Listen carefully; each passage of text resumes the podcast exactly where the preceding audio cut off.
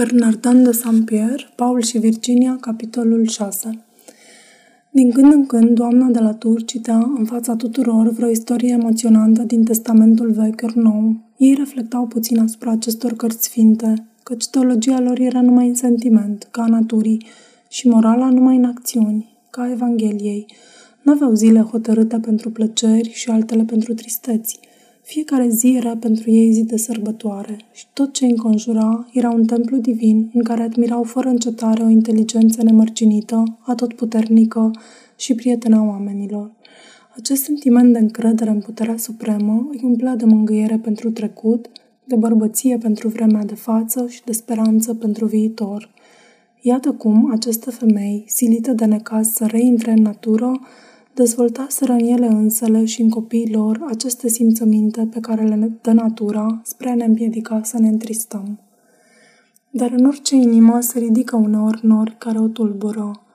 Când vreunul dintre ei părea trist, toți ceilalți se strângeau în jurul lui și risipeau gândurile amare, mai mult prin sentimente decât prin vorbe. Fiecare ajuta cum putea. Margareta cu o mare veselie și doamna de la tur cu o credință blândă – Virginia cu mângâieri drăgăstoase, Paul cu sinceritate, cordialitate. Până și Maria și Doming îi veneau în ajutor. Ei se mâhneau dacă îl vedeau trist și plângeau dacă îl vedeau plângând. Tot astfel se împlătesc plantele slabe între ele spre a se putea împotrivi uraganelor. Vara mergeau în fiecare duminică la biserica din Pampelmus, a cărei clopotniță o vezi acolo – la biserica aceasta se duceau locuitori bogați, în palanchin, și care încercară de mai multe ori să facă cunoștință cu aceste familii așa de unite, să le poftească la petreceri. Dar ele respinseră frumos și cu respect invitațiile lor, încredințate că oamenii puternici caută să aibă pe lângă ei oameni mai slabi spre a avea cine să-i lingușească. Nu se prea apropiau nici de locuitorii simpli, de obicei geloși, bârfitori și grăsolani și unii și alții ziseseră că sunt mândre, dar purtarea lor cuvincioasă era însoțită de atâta bunăvoință, mai cu seamă pentru cei săraci, încât dobândiră pe nesimțite respectul celor bogați și încrederea celor sărmani. După ce se sfârșea slujba, mulți veneau să le ceară să le facă câte un bine. Ba câte unul mâhnit de ceva le cerea un sfat, ba câte un copil le ruga să vină să vadă pe mama sa, care era bolnavă, în vreo mahala vecină, ele aveau întotdeauna câte o rețetă bună pentru bolile obișnuite ale locuitorilor și făceau totul cu plăcere, lucru care dă mare preț serviciilor mici. Izbuteau mai cu seamă să alunge grijile, bolile spiritului, care sunt așa de neplăcute în singurătate și pentru corpurile bolnave. Doamna de la tur vorbea cu atâta încredere în Dumnezeu încât bolnavului, când o auzea, îi se părea că e de față – Virginia se întorcea ades cu ochii plini de lacrimi, dar cu inima plină de bucurie, căci putu să face bine. Ea pregătea dinainte lacurile bolnavilor și le dădea cu o bucurie nespusă. După ce făceau aceste vizite, își prelungeau câteodată drumul prin valea muntelui lung până la mine, iar eu le așteptam cu masa pusă pe marginea râului care curgea prin vecinătate. Pentru astfel de împrejurări aveam câteva sticle cu vin vechi spre a spori veselia mâncării indiene prin dulcile și întăritoarele producții ale Europei. Alte ori ne dădeam întâlnire pe țărmul mării, la gura de vărsare a vreunui râu.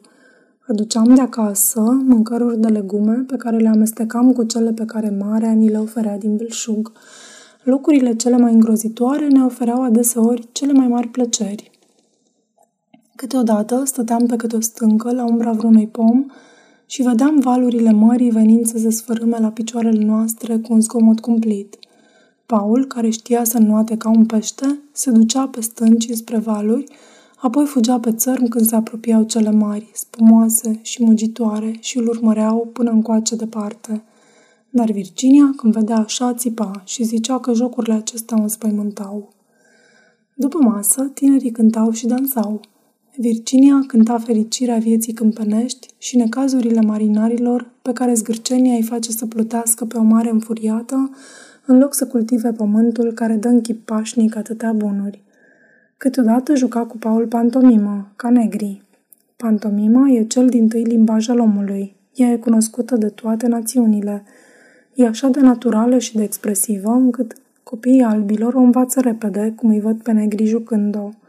Virginia își aducea aminte de istoriile care o mișcaseră mai mult când ele citise mama ei și mima evenimentele importante cu multă naivitate. Câteodată, în vreme ce Doming bătea în tobă, ea venea pe pajiște cu o cană pe cap, înaintea sfioasă către izvorul vecin spre a lua apă. Doming și Maria, care înfățișau pe păstorii lui Madian, nu o lăsau să se apropie și se făceau că o resping. Paul fugea în ajutorul ei, îi bătea pe păstori, umplea cana Virginiei cu apă și, ajutându-o să, se ridice, să o ridice pe cap, îi punea și o coroană de flori roșii, care făcea să-i se vadă și mai bine albeața figurii.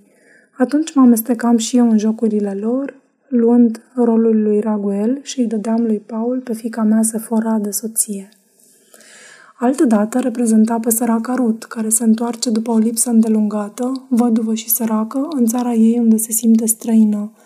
Doming și Maria făceau pe secerătorii. Virginia se prefăcea că culege aici și colo pe urma lor câteva spice de grâu.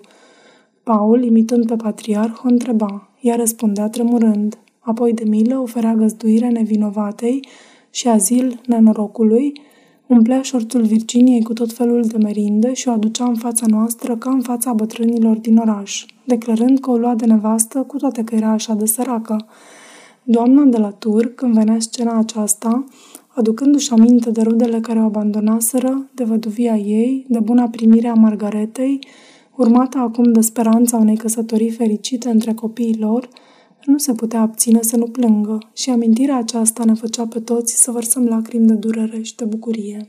Aceasta este o înregistrare Cărțiaudio.eu. Pentru mai multe informații sau dacă dorești să te oferi voluntar, vizitează www.cărțiaudio.eu. Toate înregistrările Cărțiaudio.eu sunt din domeniul public.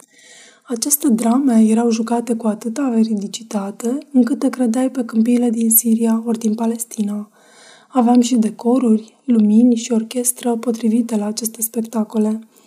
Locul scenei era de obicei la o răspântie de pădure, unde aveam în jur mai multe arcade de frunze.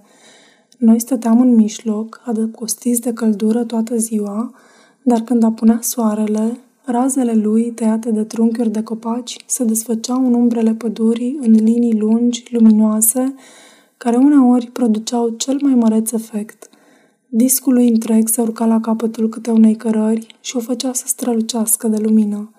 Frunzele copacilor, luminate pe dedesubt de razele sale ca șofranul, străluceau cu focuri de topaz și de smarald.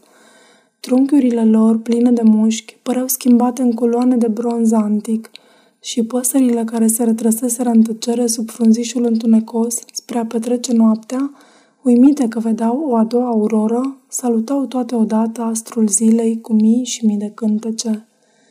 Deseori ne apuca noaptea petrecând astfel, dar aerul curat și climatul dulce ne îngăduiau să dormim pe sub câte un copac în mijlocul pădurii, fără teamă de hoți. A doua zi, fiecare se întorcea acasă, unde găsea lucrurile cum le lăsase. Pe atunci era atâta credință și simplitate în insula aceasta fără comerț, încât ușile multor case nu se încuiau cu cheia și broaștele de uși erau un obiect de curiozitate pentru cei mai mulți creoli. Anumite zile erau pentru Paul și Virginia momente de bucurie nespusă.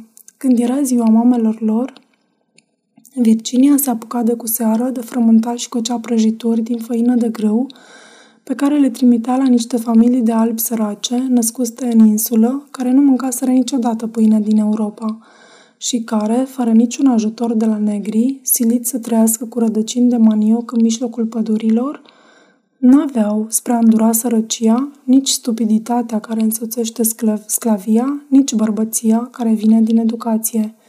Aceste prăjituri erau singurele daruri pe care le putea face, dar le oferea într-un chip așa de drăgălaș, încât le făcea să aibă preț – mai întâi, Paul era însărcinat să le ducă singur acestor familii care făgăduiau când le primeau să vină a doua zi să petreacă la doamna de la Tur și la Margareta.